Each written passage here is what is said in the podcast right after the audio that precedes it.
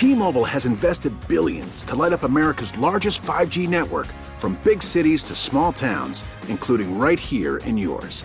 And great coverage is just the beginning. Right now, families and small businesses can save up to 20% versus AT&T and Verizon when they switch. Visit your local T-Mobile store today.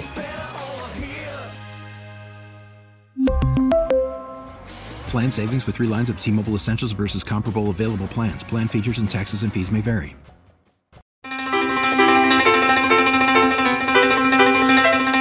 Good morning and welcome to the morning briefing for Monday, July 23rd, 2018. I'm your host, Eric Dame. Jake Hughes is your producer, and coming up on today's show, we're going to speak to Iraq and Afghanistan Veterans of America Research Director Steph Mullen about a number of topics, including these changes that may be coming to the Forever GI Bill. They're DoD directed changes, and the more I think about this, the more upset I get. Going to talk to her about that and much more coming up in just a little bit. And then later, Shawn Springs. If that name sounds familiar, you're probably a football fan. Shawn Springs, of course, played in the NFL for many years. He was a Pro Bowler, he was an All Pro, probably best known for his time with the Seattle Seahawks when he first entered the league, and then later on with the Washington Redskins. Well, Shawn Springs is hoping to become known as the guy who changes the game when it comes to concussions and traumatic brain injuries. He's also an Army brat. Yeah, I bet you didn't know that. Well, he is. And his new helmet technology called WindPact, that's the company he's the CEO of, is looking to help not only athletes, but also members of the military. We're going to talk to Shawn about his upbringing growing up in an Army family and talk to him about this incredible technology that he says could make the difference when it comes to concussions, traumatic brain injuries, and so on. So that's coming up later on today as well. Coming up right now, super producer Jake Hughes joins us in the studio on this lovely Monday morning. I say that tongue planted firmly in cheek. My God, Jake, what awful weather we've experienced in our nation's capital and the surrounding area. For the oh yes, it was raining pretty much all Saturday, like all day. and Sunday for us. Up, uh, I live north, uh, up up closer to Baltimore, and the fun thing was, so I go outside. My wife had an appointment at a, a massage place at 5 p.m. on Saturday. I had one at six, so we I was going to drive over there with my son. She takes the son home. We pass him off basically. I go out to go there and find a flat tire on my front right tire. Oh yay! Totally flat. Now I do have a little compressor in my car that you plug into the, you know, the the cigarette lighter, which is never used for cigarette lighting anymore. They don't even give you a cigarette lighter with new cars. It's just a 12 volt jack basically, but you plug it in there and it fills up the tire and it usually does a really good job. Well, I had it in there for like 15 minutes and noticed it's barely going up at all. So there was a big hole in the tire. That didn't work. Um, so I didn't get to go and get my massage. So my back is feeling even worse today than it normally does on a Monday. And then went to go uh, up to the gas station to use the. I got it pumped up enough to where the rim wasn't on the ground. Went to the gas station to use the high pressure uh, tire filler. Got it up kind of close to where it's supposed to be. Went back home, totally flat within a couple hours again. So yesterday, I uh, wanted to give my wife a break. She had some work stuff to do. So my son and I go outside, use fix a flat inside of the tire, and then we're going to get a, uh, a replacement tire. First place we went to was absolutely useless. Now, tires are only a part of their business. Uh, it's a place that I love, that we are membership uh, members of. However, their tire department is absolutely useless. Went over there and said, "How how long of a wait?" Oh, about three four hours. It's like really, and that's if we were accepting uh, any more people today, but we're not, so we're not going to be able to help you out. I was like, "Well, why didn't you just lead off with that? Say, I'm sorry, we're we're all booked up right now. We can't." So I ended up going over. There's a uh, AAA place near our house. As we're driving from the first place to AAA, the heavens opened up, Jake, and it was it it was ridiculous. It was like hurricane conditions minus the crazy wind. You could barely see as you were driving along. Of course, I've got a tire that's probably leaking air even with the fix a flat in it. Finally get down to AAA. They were able to, to replace the tire. Of course, my other front tire was uh, fairly worn down and they were like, well, you, you could just get one dumb, but if the other one's that much more worn down, eventually you're going to have to replace both of them uh, sooner than you would anyway. So get two new tires, but it's just a just a nightmare. And then the best part is, so it is raining torrentially as we drive over to get the get the tire done. Right? We get there, we go inside. My son and I leave an hour later with two new front tires. Sunny, and like 80 degrees. where, where was this? The moment I go out to do fix a flat on the car, the rain starts, and then as we're driving, it really starts going. Thunder, lightning. My wife said the dog was freaking out inside of the house, all that kind of stuff. But just a miserable, rainy weekend. Didn't do much of anything other than getting that tire replaced. I played a ton of video games with my son and all that stuff. And it's just in the summertime, you don't like to see that. I had a fun weekend. What'd you do? I found a brand new. Uh, I found my new favorite game, which I'm. It's you wouldn't even be able to pronounce or have ever heard of. So What is it? it's called Ni no Kuni Two: Revenant Kingdom. No, never heard of it. It's a JRPG. So it's an actual JRPG I actually like, which is rare.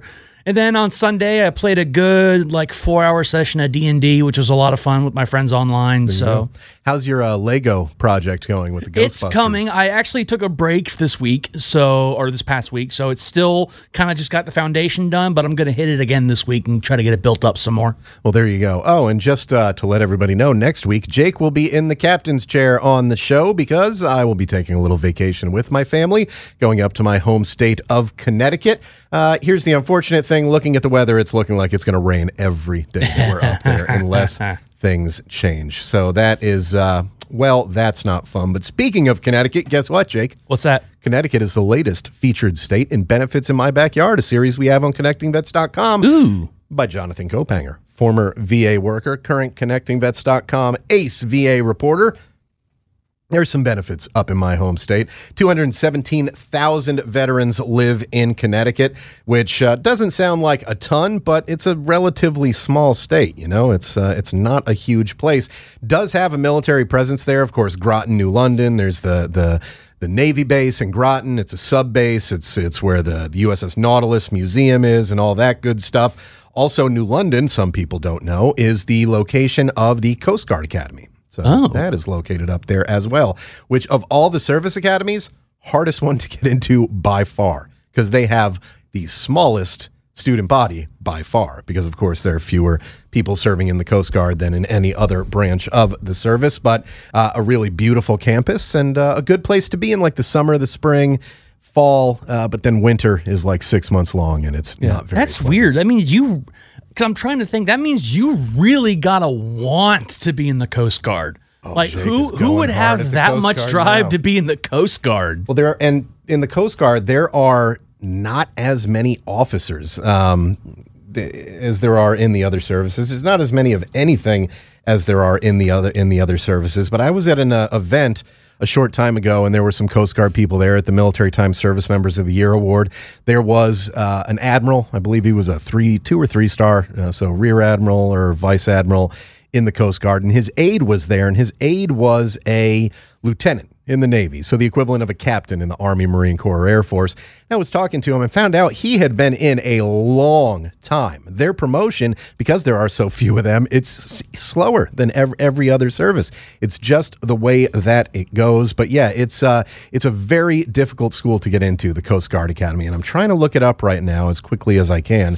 There are only 988 cadets at the entire school. So you're Wow. talking about 250 or so uh, per class. Now let's look up the Naval Academy and see how many there are there. What's your guess for how many students there are at the Naval Academy? Uh, like a couple thousand, maybe. I think you're probably right about that. But what's a couple thousand? Like, are you talking like 2,000? Are you talking 3,000? Uh, I'll say twenty five hundred. 4,576. And I was wrong. So you've got five times as many students almost as at the Coast Guard Academy, and that's at the Naval Academy. And then, of course, you got the West Point, is even bigger than the Naval Academy, and then the Air Force Academy is a little bit smaller. Uh, the Naval Academy is different because you do have two services Right. uh, going to school there. Uh, everybody goes there as a midshipman. It's when you get towards graduation that you figure out whether you're going to the Marine Corps or the Navy. One of the interesting things we found out last year when I went over to the uh, Naval Academy football practice facility before the um, uh, the Navy's birthday, they told me that the majority of players on the team end up going into the Marine Corps, and that their current team was like 75% of them going into the Marine Corps. But That doesn't surprise me. no, not particularly. And of course, Brian Stann, first ever guest in the special guest spot on this show uh, over a year ago now. He was a Naval Academy football player who would then go on uh, to become a Marine, receive the Silver Star, and then go on to fight in the UFC and then be a commentator in the UFC. And now is uh, heading up a business and I believe getting a degree somewhere out in the Pacific Northwest. So, yeah, some really interesting stuff going on there. But here's the interesting stuff going on around the state of Connecticut. You know, property tax exemption, that's a big deal, particularly in the Northeast. Taxes are insanely high. If you complain about taxes and you're living in some place like Virginia or South Carolina or your home state of Texas, try visiting New England and living Yeah. there for a couple of years. They don't call it Taxachusetts for nothing up in Massachusetts. Connecticut, not much better. But there is a veteran property tax exemption. If you've got at least 90 days of wartime service, you're eligible for a $1,500 exemption that can be applied to real estate or automobiles. And veterans with income below certain levels, including disabled veterans and surviving spouses, may be eligible for additional property tax exemptions. So you can contact the tax assessor's office for more details on that. Uh, tuition waivers. You've got this at the University of Connecticut and any other state college and university. Qualified vets uh, accepted for admission must be formally admitted for undergraduate or graduate study. You receive a 100% tuition waiver for all courses. So that's good. It's something Wow. similar to what Texas did. Now, when I got out in 2011, I don't believe this had started yet because there were questions about. I, I first had visited uh, the UConn branch in the city I grew up in, Stamford, and looked at going there. They didn't have the right program for me, and there were also questions of how it was all going to be paid for and all that stuff. So I ended up going to community college uh, in Norwalk, Connecticut instead, and of course had to pay there. So this is something fairly new, but something really good, particularly since there are some really good schools located in the state of Connecticut. You're talking about Yale, you're talking about Trinity, you're talking about Quinnipiac, all sorts of good schools up there, and you can get a 100% tuition waiver for the state schools. Never heard of Quinnipiac. You've never heard a Quinnipiac study? No. Wow, you don't pay attention to the news very much, do you? Quinnipiac is a huge research school, and they are, if you watch CNN, Fox News, MSNBC, whatever, a Quinnipiac poll, Quinnipiac study coming out of that school, uh, they're all over the place. So it's a smaller school, but a very, very good school. Veteran preference points applied to competitive exams for state employment. Honorable discharge, of course, is required. 10 points for wartime veterans who receive VA compensation, 5 points to wartime veterans not eligible to VA compensation. Spouse of qualified veterans may also receive additional points to qualify. Spouse must achieve a passing grade on the examination. Uh, there's also career fairs offered across the state and free work job workshops at the American Job Centers for families. They have a thing called Patriots Landing, which I'd never heard of, but it's five separate single family homes that can accommodate veterans, their spouses, and children, completely furnished, provided on a month to month basis. Participants are expected to pay a monthly housing program fee, but it's a lot less than you know paying a, a mortgage essentially. So if you are struggling for housing, that's a possibility. They are smoke free houses. Pets are not permitted, with exceptions being considered for service animals. Soldier Sailors and Marines Fund uh, offers temporary financial assistance, support services for veteran families, helps veteran families at risk of becoming homeless to maintain housing. And then, of course, fishing and hunting licenses. This is something you see pretty much every state, it seems, that there are either discounts or free licenses being provided. Disabled veterans may be issued a free fishing or hunting license. Uh, active duty military can purchase a Connecticut license for the same fee as a resident. It- basically, you're talking fishing licenses. There is very little to no hunting allowed. In I would imagine it's kind of a small state. I don't think there's much hunting ground. Oh no, there's plenty of hunting ground. They just won't allow it. Ah, It's one of those things. It's kind of like New York. You go up into the Northeast, with the exception of Maine, uh, a little bit in Vermont, New Hampshire, any of the uh, southern New England and, and New York, a little bit more in New Jersey. New York upstate is a little bit better, but on Long Island, where I lived, it was almost impossible to get a hunting uh, license. And the sad thing about that is they have a deer problem. There are way too many deer. So, for example, I have uh, in laws that live right on the edge of a nature preserve where they have way too many deer. They're causing a lot of car accidents. They're destroying foliage. They're getting into people's uh, yards and causing problems. Instead of allowing people to hunt them, the state of New York comes in and poisons them, which renders the meat unusable. And it's just like, wh- why you could charge people, make money off of them coming in to hunt it. But you know what the issue is? Guns. ah, yes, They uh, that, like that makes sense. and they're sure somebody's going to get shot and killed and all this other stuff. But Okay, so you waste money, you pay state employees to go in and poison deer instead of charging hunters to come in and do it. You can make sure they're properly licensed. Nope, they don't do that. So your only chance to hunt on Long Island is to get uh, property owner um, acceptance, basically. So First, be one of the first people in line to get a hunting license. Second, find somebody with a property that's uh, large enough, it has to fit certain requirements, that has whatever animal you're looking for on it, deer or whatever, uh, and, and get them to give you written permission to go onto their property, which usually you have to pay for and stuff like that. Veterans with service connected disabilities may receive a free lifetime state park pass in Connecticut. You'll need a copy of your current Connecticut driver's license and a VA benefits letter indicating the service connected disability. They do have a veterans home in Rocky Hill, has a 50 bed substance abuse recovery program and a 40 bed residential program. Any veteran discharged with an other than honorable discharge and who is a current resident of Connecticut. So I believe it means other than honorable or higher. So other than honorable or better dishonorable you are or sorry other than dishonorable discharge. So there you go. As long as you don't have a dishonorable discharge you can have an oth you can still get into the veterans home. Cemetery and burial there's a state veteran cemetery in middletown. This says middleton but i don't know if there is a middleton connecticut. We may have to change that. Middletown i know where that is middleton. Not saying it's not there because there are a lot of little towns i've never heard of but I'm, i think it is in middletown. It's also an eligibility determination form pre-needs determination intended to simplify and assist veterans next of kin at the time of death. So that's pretty much it on the list. It's not as lengthy a list as we've seen for other states. It is a smaller state. Uh, it is a state that is currently having uh, money problems. It's a state where uh, essentially what happened is the uh, uh, the recent government under the governor who was formerly the mayor of Stamford, where I grew up, and I'm very familiar with uh, with him and his family. you know, just hey, we're we're having money problems. Let's raise taxes on the businesses.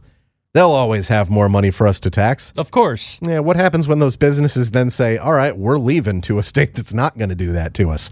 You lose out on the income from all the people working for those companies, and you lose out on the taxes. So uh, they're trying to figure out how to deal with that. There is an uh, election for governor coming up later on this year. He will not be running for reelection, uh, but yeah, it's uh, it's it's a difficult experience up there, and it's not I wouldn't say it's veteran unfriendly, but I also wouldn't say it's the most veteran friendly state in the world as far as the benefits and things like that, which is fine. Sticking with the Northeast, Long Island, Suffolk County, Long Island specifically, is where I lived before moving down here, Jake. The town of Huntington, which is right on the border of Nassau and Suffolk County. Suffolk is the eastern half of Long Island. Nassau is the western half of Long Island, basically. Okay, maybe more like two thirds and one third. Suffolk County was also the location of the vandalizing of a memorial to Lieutenant Michael Murphy, of course, the United States Navy SEAL and Medal of Honor recipient who is from Long Island. We talked about it last week a little bit, uh, and they've made an arrest. They made an arrest last Friday. It was a 14 year old male arrested at his Ronkonkoma home. We don't know a lot of the details, whether they you know, did some investigation, found fingerprints or whatever, or if somebody turned him in. Don't know what the deal was, but they got him at least. And it's a minor, so they're not naming him. But in a situation like this, uh, there's maybe certain times that we should waive that let's not name a minor thing.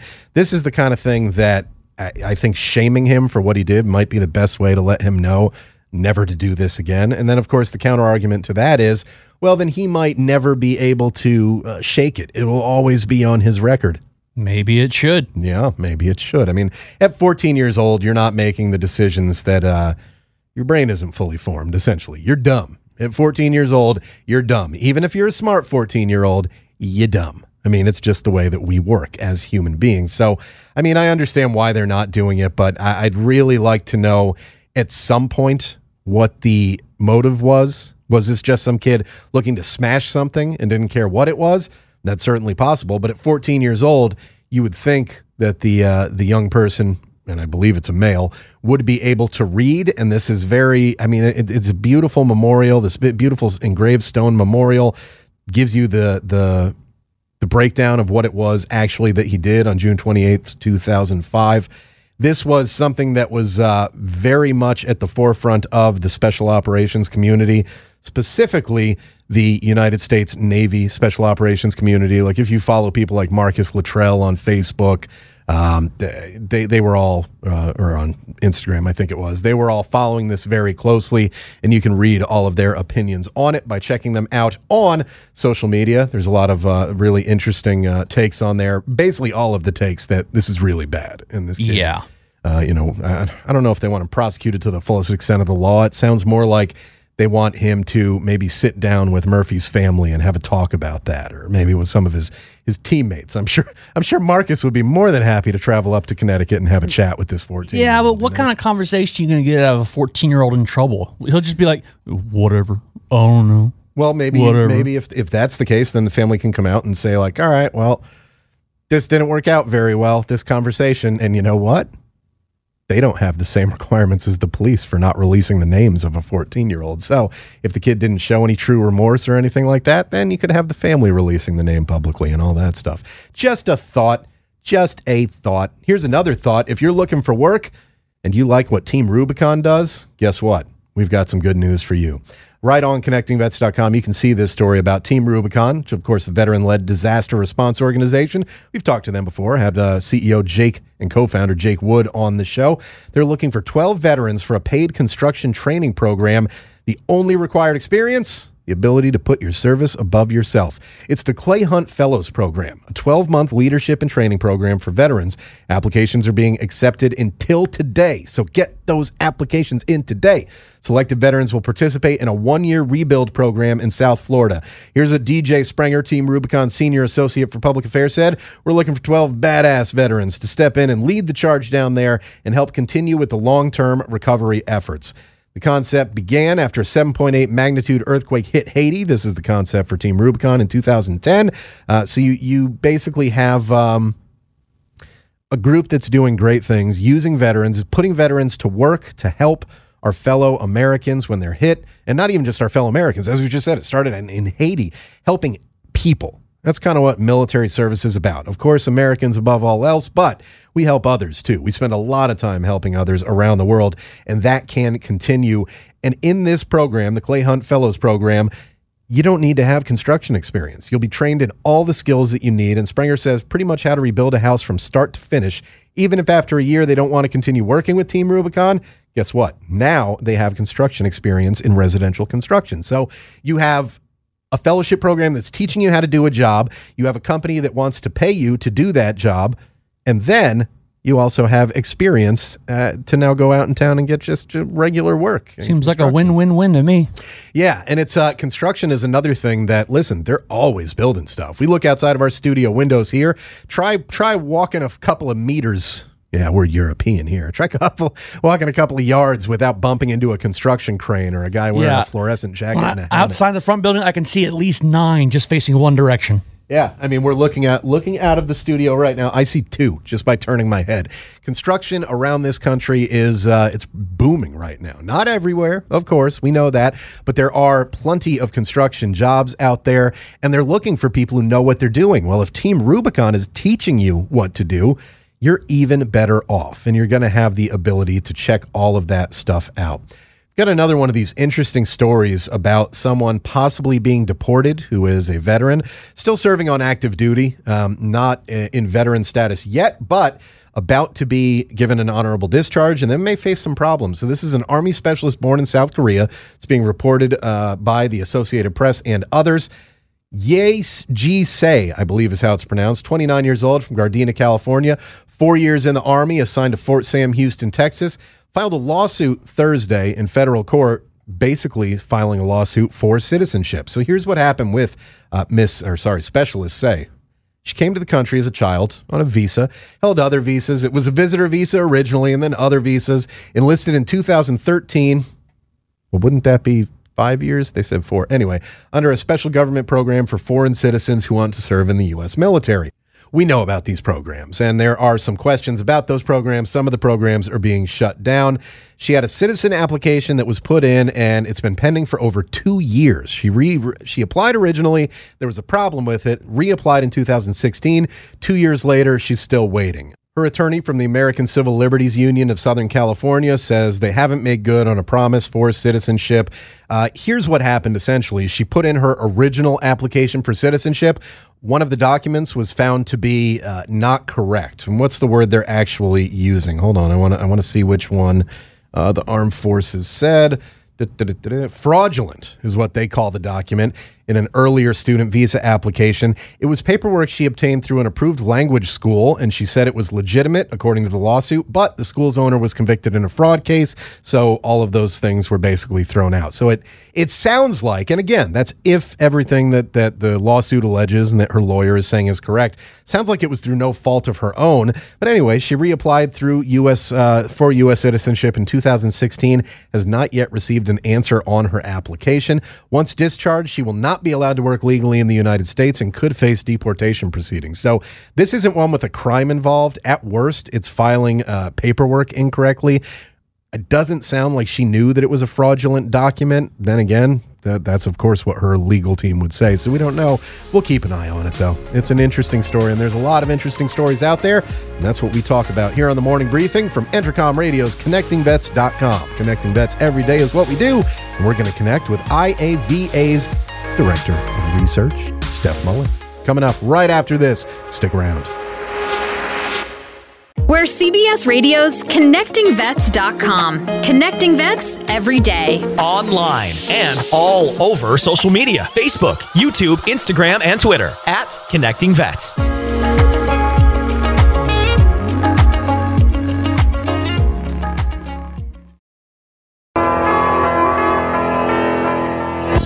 Welcome back to the Morning Briefing, Monday edition. I'm your host, Eric Dame. Jake Hughes is your producer, ConnectingVets.com, your website. Created by veterans and for veterans, Entercom Radio's ConnectingVets.com is connecting vets every day through a variety of platforms, video, you got to go check out the video of uh, super producer Jake Hughes being not so super new Army PFT taker, Jake Hughes. He may have gotten a little bit out of shape since he left the Army, is what I'm saying. And it may be a thoroughly enjoyable video. So go check that out there. Of course, audio like this show, our recent interview with people like Senior Chief Kristin Beck Nick Francona, Marine Corps sniper, and now former New York Mets employee. All that stuff is available at connectingvets.com. So go check it out and follow us on social media where we are at Connecting Vets on Facebook, Twitter, Instagram, and YouTube.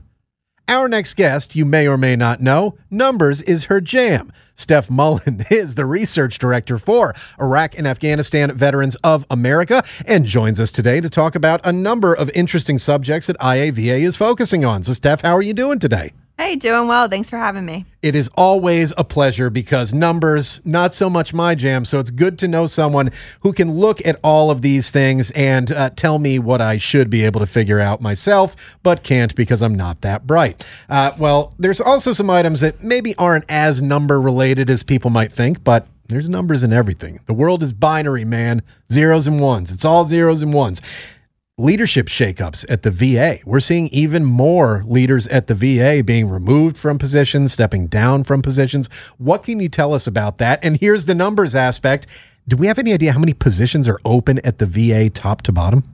Yeah, absolutely. Uh, numbers are my jam. I'm happy to be here uh, bringing you the latest. So uh, I don't have an exact number. I think it's really hard to tell, and that's part of the problem, right? We've right. seen a lot of leadership shakeups, even in the past week or so. Uh, that's kind of out of the norm for an interim VA secretary. Uh, and anytime you have a lot of leadership shakeups like we've been seeing, it's never really a great look. Uh, but we have the Wilkie vote um, for the VA secretary nomination and confirmation process that's coming up on today, Monday.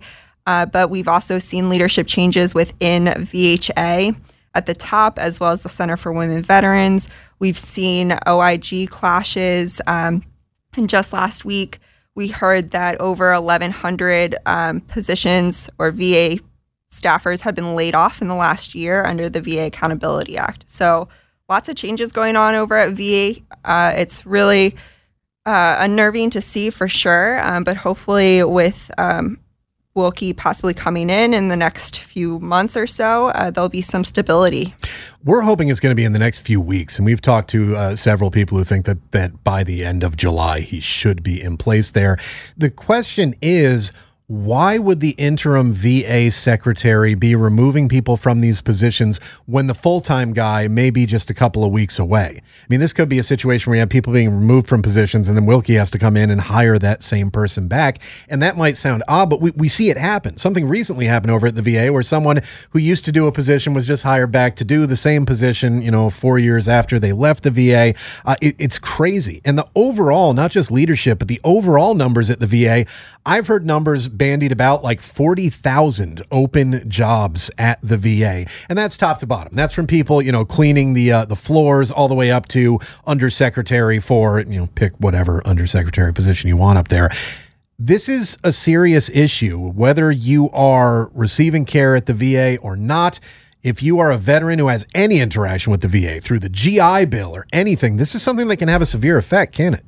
Absolutely. I think that's the big issue here, right? Is that when you have leadership changes at the top, it impacts everyone from top to bottom, and even the veterans walking in the door. And it's the veterans that are getting care at the VA, are getting their benefits from the VA that are going to be impacted the most.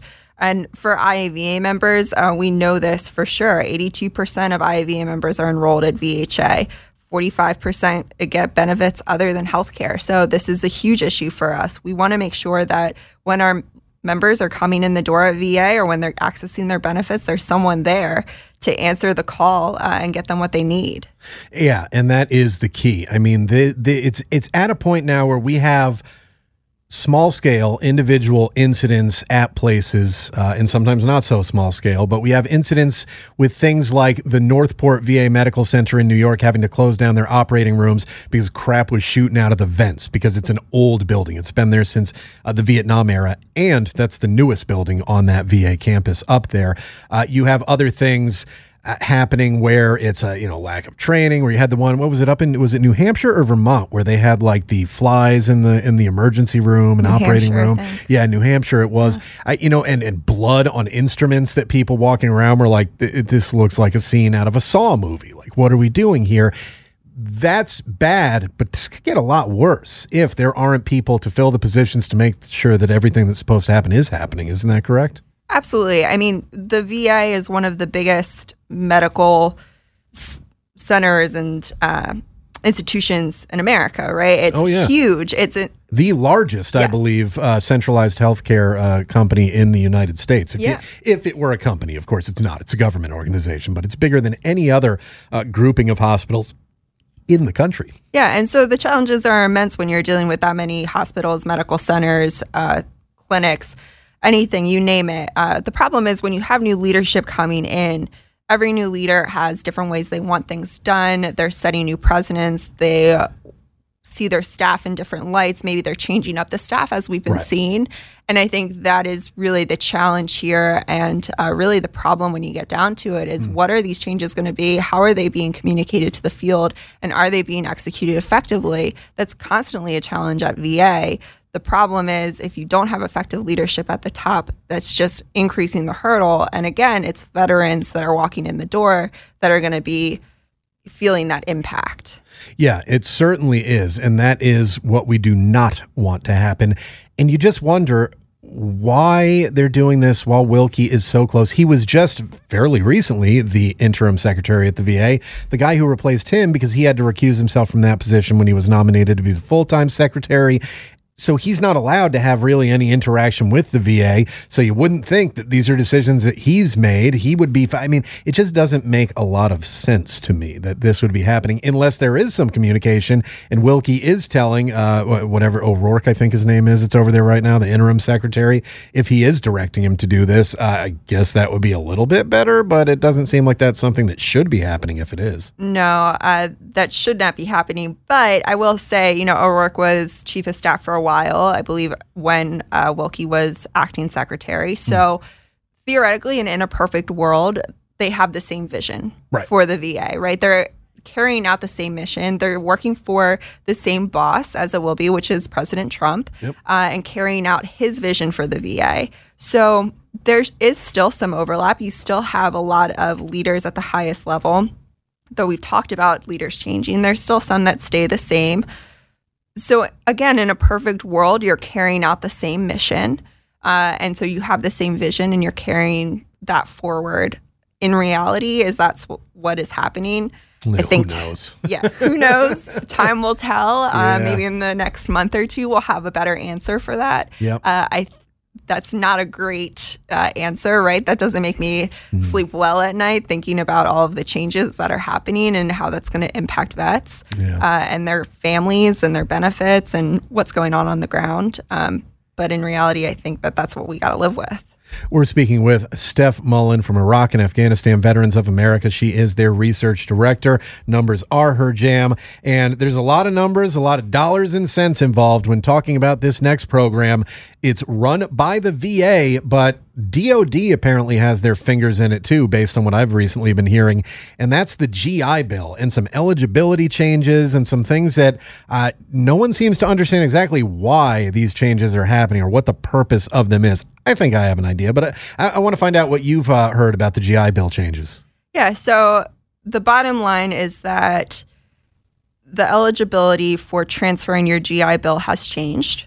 It used to be if you served over six years, you could change your, uh, you could transfer your GI Bill to your dependents. Only that was the only um, rule on there, right? You serve six years.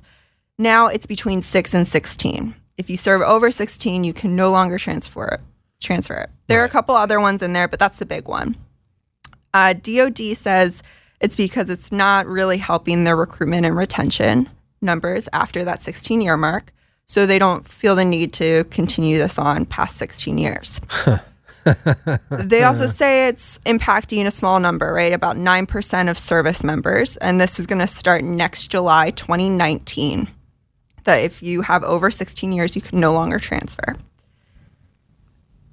Okay, that's those are the numbers. That's Yeah. the bottom line. Um, IAVA's position is that it's unacceptable. Yeah. Right. This is the start of something that could really impact veterans for the worse. Right. If this is the first hit to the GI Bill, we got to hold the line here because it might be the first of many. Um, and so we have to fight back on any attack on the GI Bill and Right. defend it at all costs. One thing that I don't understand is why the hell the DOD hasn't. This is a veterans program. It's a VA program. This is not something that the DOD should have the ability to change like that, at least in my eyes, but apparently they do. The other thing here is so what they're saying is, well, it's a recruiting tool, and all we're worried about is getting people in the door. Once they've committed to spending a full 20 years and retiring, well, who cares about them? We're not going to give them this benefit. I, there are words that I would like to use right now directed at the Department of Defense that I cannot because this is a, a family show and a family broadcast. But, uh, you know, to, to quote a line from a, uh, a Justin Bieber song that I think is fairly close to my intentions, you can go and love yourself. How about that? So this is infuriating, really, when you think about it, that now those who are devoting the most time, those who have given more of their lives than anybody else to the military, are the ones who are going to be screwed over by this. Not just them, their dependents, their children who have gone and struggled through PCS moves, who have struggled through God knows how many deployments for most people that are uh, uh, serving these days uh, in any sort of combat capacity or in the Navy or what have you. This is, I mean, IAVA says it's unacceptable. This is not just unacceptable, this is infuriating. And I don't understand uh, how they think they're going to be able to get away with this or how they think it's okay to go like, well, we've already got you for the 20. What are you going to do? You're going to get out at 16 years? They're playing that little game. Yeah. Yeah. So, right, you, you got it exactly right. When you transfer your GI Bill, you have to serve another four years, right? So if you're transferring at 16 years, you're at your 20, which means you're probably retiring. Yeah, you, that's that's coming up toward maybe your last reenlistment. You already may have signed up one more time, or however it works for officers, your reofficerment or whatever the hell it is that they do. I don't really know.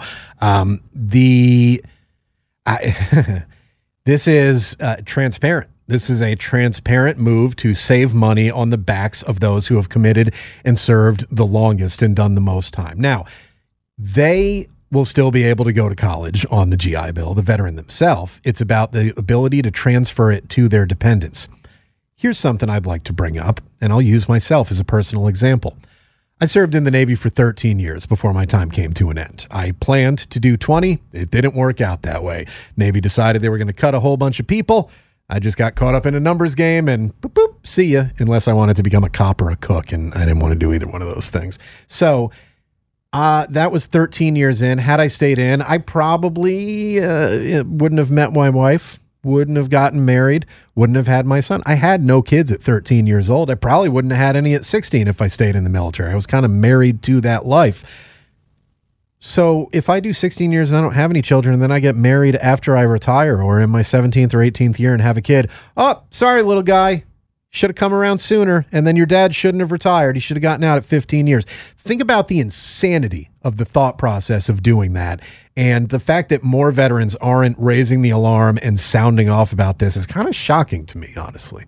So, uh, absolutely correct. If you, let's say you get married when you're on your 17th year in the service or your 18th year, you have a kid, you can't transfer it at that point, hmm. according to this new guidance. Yeah. Now, I will say transferring your GI Bill is has never been an easy process. No, it's not. And I have a friend who, who went through a nightmare getting it to his son who's in college now, and they basically had to pay out of pocket for his first few semesters because the GI Bill benefits uh, did not happen as quickly as they should. Yeah, and as I understand it, after you leave, like you really have to do it while you're serving, and you have to commit to those four years while you're serving and transfer it. So it's something that IAVA is currently, you know. we're recommending, we're pushing that that transferability is expanded. Um, it's definitely a place where it's a hard sell because it does cost a lot of money, right? And like at the end of the day, we always have to argue that this is an earned benefit. It's not just a tool for recruitment and retention. It's yeah. a benefit. It's yep. a, you earned it on the battlefield, right? Like I'm a civilian. I have never signed a check up to and including my life and put my life on the line for this country. Yeah. But you have. So this yeah. is a benefit that you should be able to use how and when you like. Yeah, it's it's it's insulting, it's infuriating. It is a lot of things and it's also as you mentioned it's not just a recruiting tool but but let's say that that is the main goal of the GI bill is as a recruiting tool. Of course that's not why the GI bill was created. That's how DoD views it. Again, why do they have their stinky little fingers on this? I have no idea. It's a veteran program, but it is a recruiting tool. Let's say that that's true so are a lot of things like oh you know like i was a navy journalist and then mass communication specialist. They promised me that school when i came in. How do you think i would have reacted if after boot camp they were like ah no you're not eligible for that anymore or you can only go to half of the school and then go out in the uh, in into the fleet and you don't get to do it. Recruiting tools are promises that you make to someone. This government program enacted by congress not the united states military is not something that is to be trifled with, and it's not something that they should even have the ability to pull away from people. And I'm getting angrier and angrier the more that I think about this. We only learned about it a couple of days ago, uh, you know, last week basically, and now we're talking about it again, kicking off this week. And I'm on vacation next week, but b- between now and then, I may reach out to some people that I know and start asking some questions and see if there's anybody uh, who's sitting up there on Capitol Hill who may want to come down and explain to me how this is okay, and and and see if they can uh, can can give me the any sort of explanation. Yeah, I mean, to be fair, from what I've seen, heard and read, Congress had no input in this decision. It's DOD. Um, yeah, yeah, and I do absolutely believe, you know, the GI Bill and the Forever GI Bill and all its iterations were passed by Congress. And this change in policy certainly undermines the spirit of the bill. Um, with that being said, is it within the realm of possibility for DoD to do? I do think so because DoD has a lot of leeway in these things. Does that mean that Congress can't take a step. Oh no, they can change that. whatever they want. Absolutely. So uh, that's that's I think the key. And I know IAVA. I mean, you guys aren't a political organization, but when things like this happen, you do want to make your membership aware of them. And if someone is or isn't an IAVA member, not everybody's eligible to be an IAVA member, and not everybody is signed up to be one.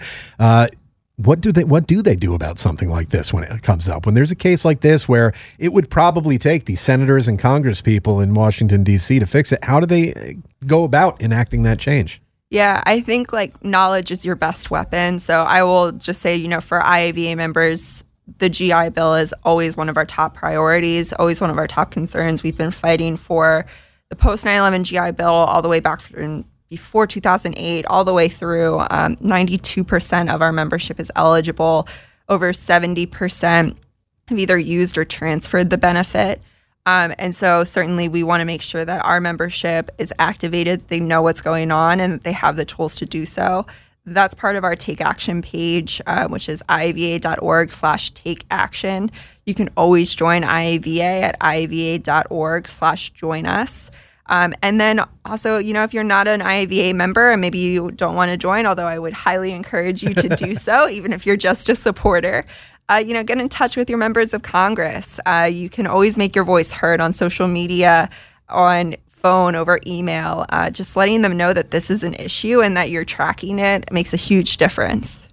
It it can make a huge difference. And for those people uh, thinking about joining IAVA or, or maybe considering it, uh, here's one uh, thing that IAVA has going for it that most of the others don't. There's no financial commitment. You just sign up to be a member of IAVA. So, you know, uh, unless you totally disagree with what the organization is doing and stands for, there you go. It's an option for you uh, if you're interested in doing that. IAVA.org is their website. We're speaking with their research director, Steph Mullen. Steph, burn pits. That's another thing that IAVA has been pretty heavy on. You were uh, very involved in the legislation put forward by Congress uh, members Mast and Gabbard, both Army veterans, of course, uh, on burn pits. What can you tell us about where it stands right now and how that legislation is moving? Yeah, absolutely. We're seeing a lot of momentum build around the burn pits issue in general. Um, our amazing legislative director, Tom Porter, uh, you can follow him on Twitter at, at Tom Porter DC. Uh, if numbers are my jam, ledge is his jam. Uh, all of the That's bills. not going to stick. That's not going to Sorry. Tom, I'm trying for you, man. Uh, but he attended a roundtable this week where Chairman Roe uh, from HVAC, the House Veterans Affairs Committee, had 15 members of Congress in attendance, 20 veteran service organizations, and even the GAO and uh, National Academy of Sciences. They're talking about burn pits and what comes next and how we can address this issue of toxic exposures and burn pits and getting veterans uh, the care that they need. So, even to just see that kind of interest from members of Congress and the community, I think is a really great step in the right direction. Uh, not only that, but Tom presented uh, our burn pits legislation and our activities to uh, the interim secretary, who we talked about earlier. This segment um, to the at the uh, secretary breakfast, which was earlier last week. Uh, and on the Burn Pits Accountability Act, we're almost at the 100 mark um, as I'm speaking today.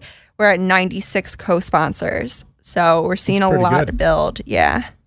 That's pretty good. And it's something that I also brought up when speaking with uh, Senator Johnny Isakson, the chair of the Senate Veterans Affairs Committee. When I asked him about burn pits and, and asked him to uh, uh, give us his thoughts on that, particularly as it relates to the Blue Water Navy legislation, which is something kind of outside of the realm of what IAVA deals with because it affects Vietnam veterans specifically he said that you know that Blue Water Navy is kind of an example of what can happen if you keep kicking the can down the road. And he does not want to see that happen when it comes to burn pits or any other thing that affects the health of our military members and veterans uh, like those two issues have. So when you hear the chair of the Senate Veterans Affairs Committee uh, speaking that way you talk about reaching 100 co-signers uh, on the uh, on the House uh, legislation that's going up there it seems like at some point, hopefully sooner rather than later, we're going to see uh, some of this legislation actually make it through and see some of these changes come to light. Are you? How confident are you guys that that's going to happen? Yeah, absolutely. Um, I mean, your lips to God's ears, right? Knock on wood. Uh, I don't want to jinx anything as we're speaking here, but we certainly uh, see it moving in the right direction. And uh, I really think that, you know, we stand on the shoulders of giants and we stand on the shoulders of the last generation. Um, and we owe a lot to the Vietnam veterans who came before us um, and fought for Agent Orange and fought for that kind of presumption of exposure. And we're very lucky that they're standing with us even today and fighting for the burn pits exposures and toxic exposures for that to be recognized. Um, so I really can't say enough that like this is really a community effort and it takes all of us singing in unison uh, for anything to have legs and get movement. I do love that you started that off with like three different old expressions, like knock on wood, jinx, uh, all the other things all went in there at the same time. That was a great way to begin And It was like knock on wood, your lips to God's ears. ladies and gentlemen, welcome back to Steph Mullen talks about old proverbs. I'm actually idioms. like hundred years old uh, in Those my soul. Idioms. Like, yeah, cheese it. It's the fuzz. You know, my grandfather actually apparently that was his. Uh, my grandfather's 103, and when he was a young man, he was involved in some shady activities, stealing pumpkins from people's houses around Halloween. What? And uh, yeah, he was. I think he was in like high school, and his job was to stand on the corner, and if the police came, to yell out, "Cheese it! It's the fuzz!" or something like that. I mean, yeah, those old sayings are always fun. Um, we have been speaking with Steph Mullen from Iraq and Afghanistan Veterans of America. Steph, as we finish up here, just a couple minutes left. There's been some momentum on a lot of your big six priorities at IAVA announced uh, not all that long ago. Uh, how happy are you with the movement that you've seen? Yeah, absolutely. I think summer is a really easy time to lose focus and a really easy time to think that you can take your pedal off the gas. Um, but all of our priorities we're pushing hard on uh, with suicide prevention and mental health. We've seen a lot come out from the VA. We've been pushing it on our blogs, our, on our social media kind of giving our commentary and pushing forward what we've seen come out. On women veterans, uh, we've had Senator Warren join us on the Deborah Sampson Act, as well as a couple other congresswomen and men um, on the Deborah Sampson Act on the House side. And so, you know, just to see that support around all of our big six is really great as we continue on into the summer and into the fall. We're really gaining momentum and we'll continue to push forward. That's what IAVA is doing. And again, Ms. Mullen, if people are interested in finding out more about your organization or perhaps joining for free as they're able to do, where do they go to do so? Absolutely. Everything you need is online at iava.org. To join us, you just go to iava.org slash join us. Take you less than five minutes. And of course, you can find us on social media. Uh, on Facebook, we're Iraq and Afghanistan Veterans of America. And on Twitter, we're at, at IAVA. Steph Mullen, Research Director for IAVA. Thank you so much for your time. It's always a pleasure to have you in studio. Thank you so much for having me. Helping military veterans stay connected. We make it easy. We're CBS Radio's ConnectingVets.com. Connecting vets every day. Online and all over social media Facebook, YouTube, Instagram, and Twitter at Connecting Vets.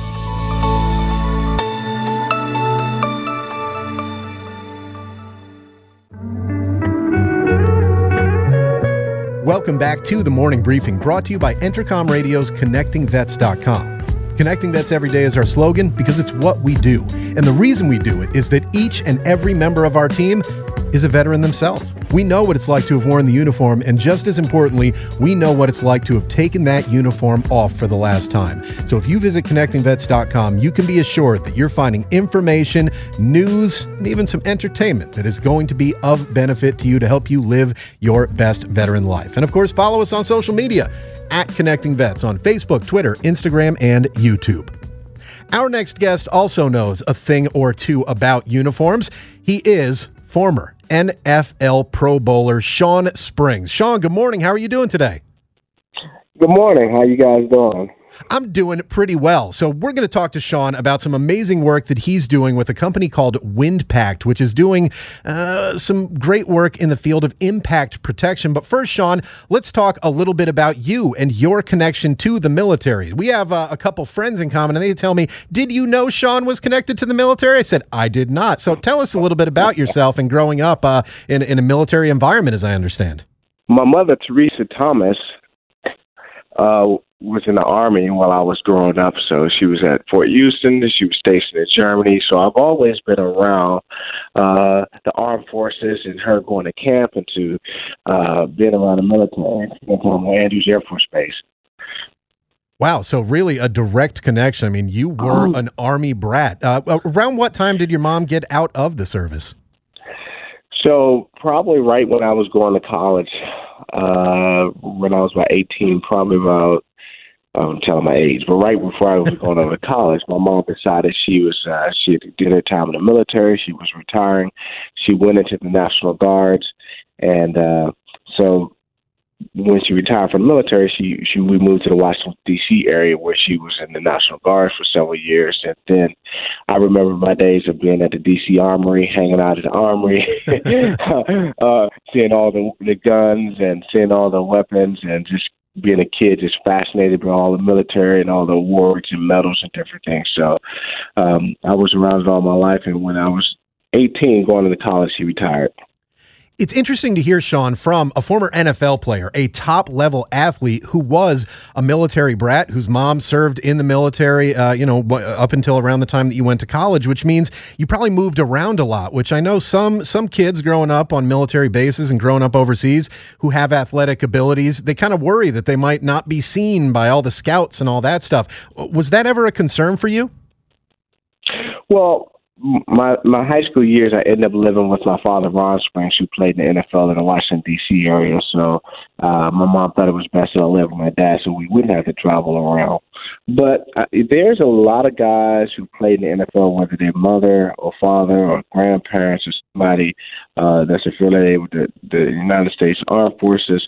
That you know, this they that the stories they tell, they moved around year to year, but they still were able to get uh, have success in, in sports because that's how they became uh, uh, acclimated to their, their new environment pretty quick because it was like, well, football or basketball or baseball was a reason that, you know, it was okay because my friends accepted me because I was good at sports. So we see that in the, in football a lot, a lot of guys who moved around a lot. Yeah, that certainly makes sense, and sports can certainly be a, a great bridge for friendships and uh, you know getting people interested in you. If you happen to be good at shooting a ball, throwing a ball, firing a puck, or anything like that, it can be beneficial for you. One man who was very good at chasing down the balls thrown by others in the NFL is Shawn Springs, who joins us now on the morning briefing. We're going to talk about his amazing work with a company called Windpact in just a moment. Shawn, what do you think of being the the child of a soldier? What do you think that added to your life, and do you think that played a part in the success that you had both academically at Ohio State and then uh, later in the NFL. No doubt. Some of the, the discipline lessons that my mom talked about, structure that, you know, obviously I saw that she had been a part of the military and the army those are the same things that were were, being taught in my household: discipline, structure, hard work, uh, get up, get things done, don't procrastinate. All the things that you see uh, that our U.S. soldiers and our forces that these guys preach all the time. You need to have that type of level of discipline, and that carries over to your school as well as sports. And um, my mom was uh, she was she was hard but fair is what I like to say, and she was just honest and, and she was just a great mother when people think about the NFL, it's almost a, a, militaristic game. I mean, eh, there are people who are famous in the NFL, great coaches who served in the military. It's got almost a military feel to it in some ways. Mm-hmm. Seeing what your mother went through and then seeing what, what you went through in the NFL, how do you think the two compare from your perspective? They're very connected. I, I think it, they both take a, a mental toughness and a discipline, a willingness to um, I have so much respect for the U.S. Army because those guys they play they they we as football players we play a game and we can have win a, a win and we could you can lose sometimes but in the Army you know it's not you know you can't lose you know our, they risk their lives for our freedom so uh, but the similarities between you know just having the mindset that we got to do whatever it take whatever it takes to get the, the job done is what makes uh, a successful soldier as well as a successful athlete. I think, you know, that's the key for most of the guys that I, I know who had uh, military ties, whether it was their father or mother or whether it was a coach or somebody in their lifetime. That's the attitude that, that, that comes through the most. We're speaking with NFL veteran Shawn Springs. He is a Pro Bowler. He was an All Pro in the NFL, now doing great things with a company called Windpact. One more question about your uh, your military connections there, Shawn. Who is it easier to be yelled at, or who's the better yeller? Is it going to be a defensive coordinator or the mom who's uh, served in the army for many years? well, well, it, I, I would have to say I was most people think it's my mom who was in the military, but it's actually my defensive coordinator. And my mom, she wasn't about yelling. She was about action. She would just make you do push-ups or run or do something tough. She didn't yell. She didn't talk a lot. She just tell you, you just got to get it done there you go. So you know, and, and maybe I think there are some defensive coordinators and head coaches in the NFL who could learn a thing or two from from your mom right. when it comes to yeah, leading no by example instead of just being leading by being loud. Shawn, you talk about the uh, the things that the NFL has in common with the military and veteran community. One unfortunate thing that we have in common is the issues with CTE, PTSD, TBI, brain injuries coming from, uh, you know, in the military world, explosions, IEDs, vehicle rollovers, all, sorts of things. And then the tremendous impact of incredibly fast, large men smashing into each other on the NFL field you are now doing work to address that with WindPact. So first, Yes. tell us a little bit about what WindPact is and where the idea for it came from and where you came into the process. All right. Right. And you're absolutely right. There's a lot of correlation to the athletes that are suffering from TBI and PTSD, as well as soldiers who are suffering from the same thing. And so there's a strong tie and correlation between some of the effects that we're seeing between the athlete and the soldier. when WindPact, we're an advanced impact protection company. We use our patented technology to improve the performance of safety gear in sports and rec, the military, as well as in automotive. We believe if there's an impact, uh, we can solve it. And really, uh, that idea spurred or was uh, inspirational to me because I'm following my dad's footsteps, who was a professional football player, and also my mom seeing the effects of soldiers. So I wanted to make not only the playing field safer, but I wanted to make the, or the protective gear for the Army as well safer. So I was just inspired to make a difference to see if not just talk about it or be one of the, the former players who said, hey, you know, we have this issue. What can I do about it? I wanted to be able to provide and give a service back to those and the next generation athlete and, and, and hopefully the soldiers as well. I saw the original technology in a baby car seat where it was revolutionizing the way we address side impacts and protecting a baby in a car. And I just thought it was fascinating. This technology not only could um, absorb energy, but it could disperse energy, much like uh, the, the best example I could give you uh, in football would be uh, much best example I can give, give you how you could describe this technology is an airbag with a mattress inside it. So on low and medium impacts, use very soft and comfortable for the athlete or whatever the protective gear is in. But on an impact at a high speed, it's able to stiffen up and protect against the high forces as well. So that allows the technology to uh, for impacts at, at various speeds, levels, uh, from low, medium, high, and a tunable technology. So I initially saw it in baby car seat and was excited to bring it to initially the sports and rec world where we can protect the helmets and make the helmets safer. And then now we've explored into military and automotive. It's really fascinating that for so long, helmets, whether for the military or for uh, NFL players, NHL players, NASCAR drivers, helmets have changed very little over the years. Why do you think that is? Do you think it's just the medical science finally catching up and revealing these issues that those who have to wear helmets for works often face, uh, finally letting us know that it needed to be changed? Yeah, and that's part of it. It, it. it was a little bit of unknown. If you think about football, when we went from a leather helmet to a, a plastic shell, uh, it was a different problem set. The problem set was like, don't get a skull fracture, don't crack your skull. To fast forward 60 years later, uh, we have a new problem. We have CTE, you have traumatic brain injury, we have this concussion issue. So the medical scientists and the people who understand the body and the brain better are now realizing we have to address an issue beyond just a skull fracture. So now the technology and, and the way we build a safer equipment has to be to bridge the gap between what the smart, smart medical professionals are saying, people like you see uh, here in Washington, D.C. over at NIH, to the people who are actually building the helmets uh, whether it's Riddell or Schutt in football, or CCM or Bauer in hockey, or baseball clients, or whoever it is, we have to be able to take that learning or understanding of this is how the athlete is being affected. We helmets are built. The helmet manufacturers know how the helmets are built and the impacts they see, but the doctors understand what is actually happening to the the brain. So you got to be able to bridge the gap, and that's what we hope to do at WindPact. Be able to take the knowledge and learning from really smart medical professionals, uh, put that into our technology to help address some of the issues that we see. We're speaking with former NFL All Pro and Army brat Shawn Springs about WindPact, a new technology. It's a company he's the CEO of that's working to change the game when it comes to helmets. Shawn, on a personal level, how important mm-hmm. is this to you, having played in the NFL? And I mean, we've seen uh, men that you shared the field with, Junior Seau committing suicide, Aaron Hernandez yep. after he killed himself in prison, they said was one of the worst cases of CTE they'd ever seen. It seems that just about anyone who who laced up their cleats at any high level for football, maybe even up just to the high school level, is going to suffer from some form of some level of CTE. What does it mean to you to have uh, perhaps the ability to make a change in that?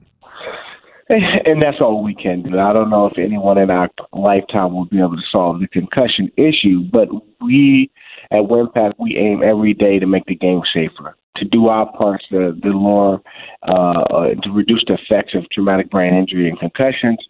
So it's important to me because when I was growing up, you know, you could play and everybody could play free. It was about the lessons you learn from playing sports uh, the hard work, the teamwork, the discipline, uh, the friendship and camaraderie that you get from playing with your, your team. My greatest friends are guys I've been knowing from high school uh, till today, or even the youth level in some cases. The same with the military. You know, you want to you have these type of relationships, and you want to be knowing that you're serving your company, you're providing uh, a, a protection and a service to your country, and you want to be protected. So it's important to me that you know we get we get the best equipment as possible to make our soldiers safer, to make the athletes we protect safer, so people know that they can go out there and do their job to the best of their ability or have fun uh, to the best of their ability without uh, worrying about later effects in life when it comes to this technology and its applications to military headwear specifically, you're dealing with uh, different types and levels of impact when it comes to explosions, yes. IEDs, things mm-hmm. like that. Uh, mm-hmm. How does the technology uh, work in both, like, say, the athletic and the automotive and the military uh, uh, worlds? Well, well the, the unique thing about the technology the tool meaning based on the different type of impacts, we can interchange the material as well as uh, work on controlling airflow. So clearly, when you talk about talk about some of the the the bomb blasts and the, the type of pressures that you see uh, in the military, I don't even know if a helmet or anything can protect you from some of the levels of uh, impacts that you see. But the, but we know we can improve the current solution that they have today. So as as as we getting better and more understanding of what type of uh, impacts and things, challenges that we have the software. We try to find better materials to give better protection and just keep in- increasing the protection. Uh, so one of the things that we we notice in football, for example, and is an easier example to give to you to you guys in the audience today is most of the helmets were built for very very high impacts. The guy who's running down on the kickoff. But as you know, if you watch a football game, 90% of the impacts are between the linemen and D linemen or linebackers and running backs, and a little bit of a little guys like the receivers like uh receivers and defensive back, but most of us are scared, so we, we try to stay outside and catch the ball each other around. but for, but but seriously, the most of the impacts come between the big guys, and and there's not a, a big distance that you're running down and hitting each other. There's 12, 24, 36 inches. So not only does the technology have to be able to protect for the person who's running down on kickoff and having the big also the impacts uh, at our close range impact. So we we factored all those scenarios, and that's the beauty of our technology.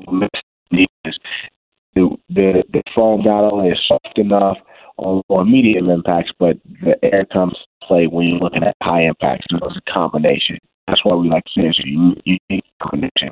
And we believe this can be applied to a lot of different industries and this type of uh, force mitigation solution. We're speaking with retired NFL player and Army brat Shawn Springs about WindPact, a company that he's the CEO of that is working to change the game when it comes to helmets and how they're able to protect their wearers from impacts. Shawn, hearing about the technology is amazing. It's fantastic, but for it to actually put into use, the, the United States military has to adapt it. What has the response been yep. from the military so far, if anything? Yeah, well, this year was our first year in working with the United States military, Army. We won our uh, proposal at Natick Labs where we've been working on improving the uh, interior of the e- ECH or ACH helmet, combat soldiers helmet at Natick Labs. Uh, the early testing, and we've been doing a lot of uh, preliminary testing, and so far it looks good, and, and the results are looking good, and it's something we'll be doing over the next two years with uh, the guys at Natick, and we test that Chesapeake over in Aberdeen, Maryland as well. So we're pretty excited about the, the progress we've made, um, the reduction of impacts we've seen. So we we we we're in the first round, early stages of a two-year deal, but uh, it looks pretty it looks pretty promising so far. So it sounds like uh, probably a couple of years is the soonest that we could see this technology having an impact with those boots on the ground in some place like Yeah. Afghanistan or something like that. Correct? Yes, correct. But you know, what the unique thing about the technology, as we uh, we solve the padding is understand how the the operators starting to understand how the, the technology works and how it can dissipate energy. Uh, we've already seen that people are starting to notice, like, well, could this or potentially uh, uh, a car, like a Humvee for a bomb blast or a chest protector that, that that dissipates energy versus you know. So it, the unique, the good thing about it is now we're starting to work with the army. We're excited about the potential uh, of that the soldier's helmet, combat helmet, as well as applications. Because our aim is just to, to be able to provide great solutions for better protection for the soldier. We've been speaking with Shawn Springs, former NFL All Pro, current CEO of WindPact, and as we learned today, an Army back. Brat grew up with his mother serving in the United States Army and National Guard. Shawn, if people want to find out more about WindPact, if they want to find out more about what this mm-hmm. technology can do and how it might apply to their life, whether they're currently serving in the military or veterans themselves, where can they go to do so? You can go online at windpact.com. It's W I N D P A C T dot com, windpact.com, and uh, you learn all about what we do um, and some of the products that we're going to go into. Uh, we're pretty excited that we have more products coming on market this year. So if you got kids in sports, please go out and buy, go to Dick's and buy the, the, the helmets that have the WindPact technology. We don't actually produce the full complete helmet. We work with the helmet manufacturers to improve their their helmets, whether it's in baseball, football, hockey. Yeah, some of the top brands in the country. We decided that it's better for us to partner with those guys, more like the Gore-Tex or Intel Inside for sporting equipment. If, if you really want to think about us. Right. And that certainly makes sense. And, you know, as the father of a five year old who at some point I'm sure is going to be putting on a helmet to play sports, and who knows, maybe one day is putting on one in the military, uh, certainly anything that can help make it safer is greatly appreciated. So, Shawn, thank you for your work with WindPact. And also, thank you for all the assistance I'm sure you've given your mother over the years growing up when she was in the Army and, and making life easy for her and never being a problem child, right? That's how I was able to get my allowance and my summer money by signing my mom's boots. Oh wow! See, there you go. I'm definitely gonna definitely gonna let people know about that story. Well, Shawn, thank you so much for joining us on the morning Thank briefing. We appreciate your time today. Thanks. Okay, thank you. There you have it. Shawn Springs, NFL veteran and son of an Army veteran, an Army retiree. His mom, of course, serving in the Army. And as he just told us, the way he got his allowance money, shining her boots. I should, I should have thought of that when I was in. I should have had a kid just so that I could have someone to shine my boots and all that good stuff. You know, I think, Jake, with uh, professional athletes, much like uh, retirees in the military, there can be a difficulty in finding something to do that gets it done for you after you retire, after you get out. You've got to find something. You know, in the military, you get your retirement pay depending on what your rank was.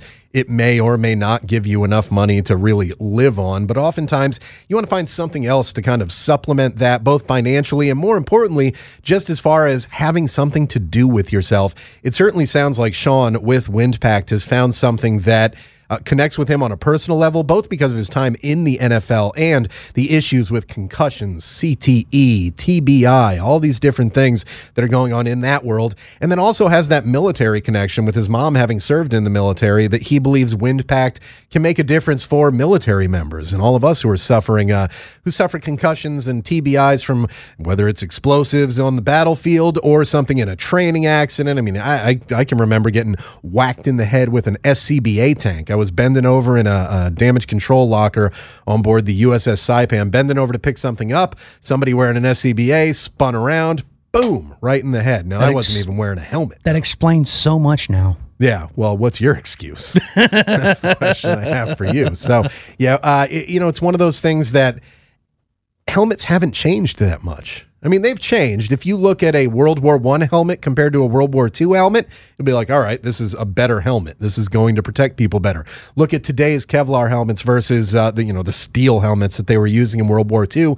It's a better helmet, but in general, when it comes to shock protection, there's been very little done in the name of that. It's more about uh, being hard, being able to protect against shrapnel, and that's one thing non-military members often don't understand about military helmets.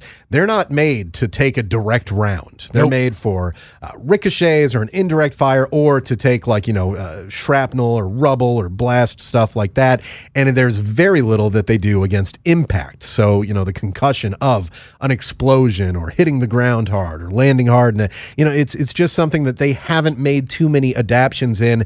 And I think as, as Shawn was saying, science is finally starting to catch up and know where these problems are coming from. So it's really just a great thing that we may be able to see a reduction in concussions and TBIs, don't you think? I absolutely agree. Now the problem is going to be: Will the military be able to be quick to adapt this kind of stuff? Well, as he told us, two years of this kind of uh, feeling first phase that they're in right now, two years of testing with the military, and then there'll probably be some time after that, but a minimum of two years before we start seeing this really uh, used on the field, if it is. Again, it's in a testing phase, but they've got to do something, and WindPact is one of their possible, one of their options, one of their possibilities, and just to hear that they're working on this problem is.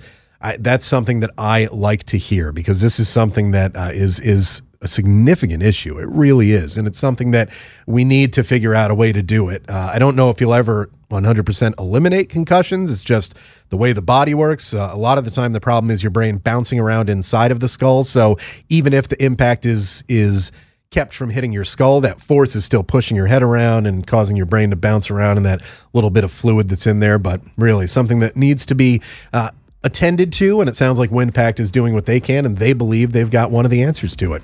You're listening to the morning briefing. Well, you have been listening to the morning briefing here on Entercom Radio's ConnectingVets.com. Connecting Vets every day is what we do. Follow us on social media where we are at Connecting Vets on Facebook, Twitter, Instagram, and YouTube. That just about does it for myself, Eric Dehm, and Jake Hughes. Have a great day. See you tomorrow. Helping military veterans stay connected. We make it easy. We are CBS Radio's ConnectingVets.com. Connecting vets every day. Online and all over social media Facebook, YouTube, Instagram, and Twitter at Connecting Vets.